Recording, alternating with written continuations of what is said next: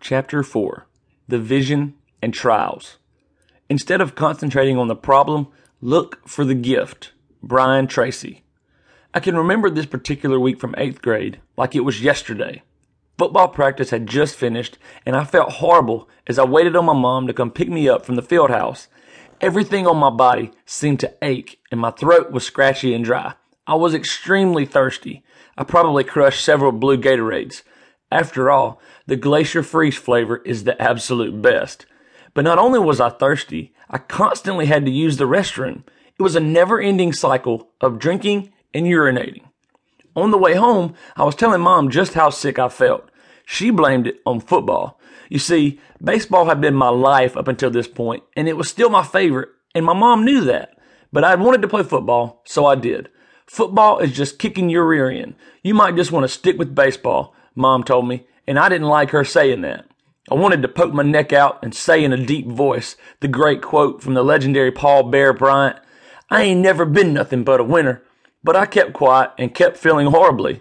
That first night, I probably woke up at least twice every hour to go to the restroom. So now, on top of being on the drinking restroom cycle, I also didn't get very much sleep. I was super tired and frustrated. The next morning, we had weight training for football during first period. I somehow managed to push through the workout and then made my way from the high school weight room back to the middle school with the rest of my team. For my second period class, I was a teacher's assistant for my football coach and history teacher. I fell asleep while grading papers in his class, and he suggested I go home. I didn't want to leave school because I didn't want to miss practice that day. No practice, no play was our coach's motto, and I wanted to play. I finally decided to go to the doctor. Mom checked me out of school and took me home for a few minutes.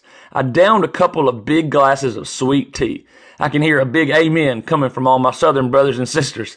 And then we headed to the doctor. After running what seemed like a million tests, the doctor said she wanted to do one last test, a blood sugar test.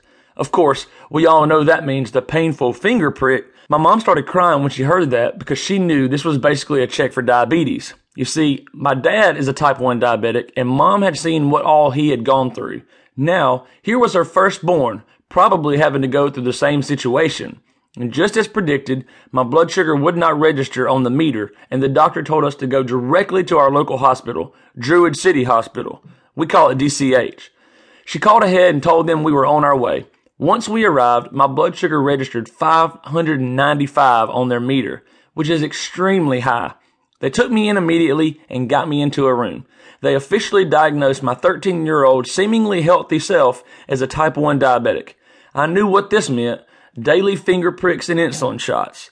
According to my own defeated heart, my life as I knew it was over.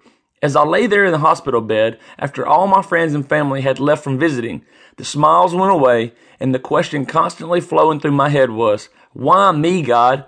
My inner conversation with God went something like this but God, I've been living for you for nearly two years now. I gave my life to you in sixth grade. I am now in the eighth grade, and I try not to cuss. I don't drink. I don't do drugs. I've never had sex. I'm a good kid trying to make a difference in this world, and the reward I get for that is finger pricking and multiple shots per day? You have got to be kidding me. No sugar for me? That means no ice cream and no sweet tea. That means no real Dr. Pepper and no hot now Krispy Kreme donuts. God, you know me and my passion for sweets. Almost every decent tasting snack food is coated with carbohydrates and sugar, which I am now not supposed to be consuming. God, seriously, what are you thinking? Of all the 13 year olds in this world, why would I be the one you do this to? Why me, God? Isn't it interesting that we think good behavior should somehow grant us something better? How silly is that?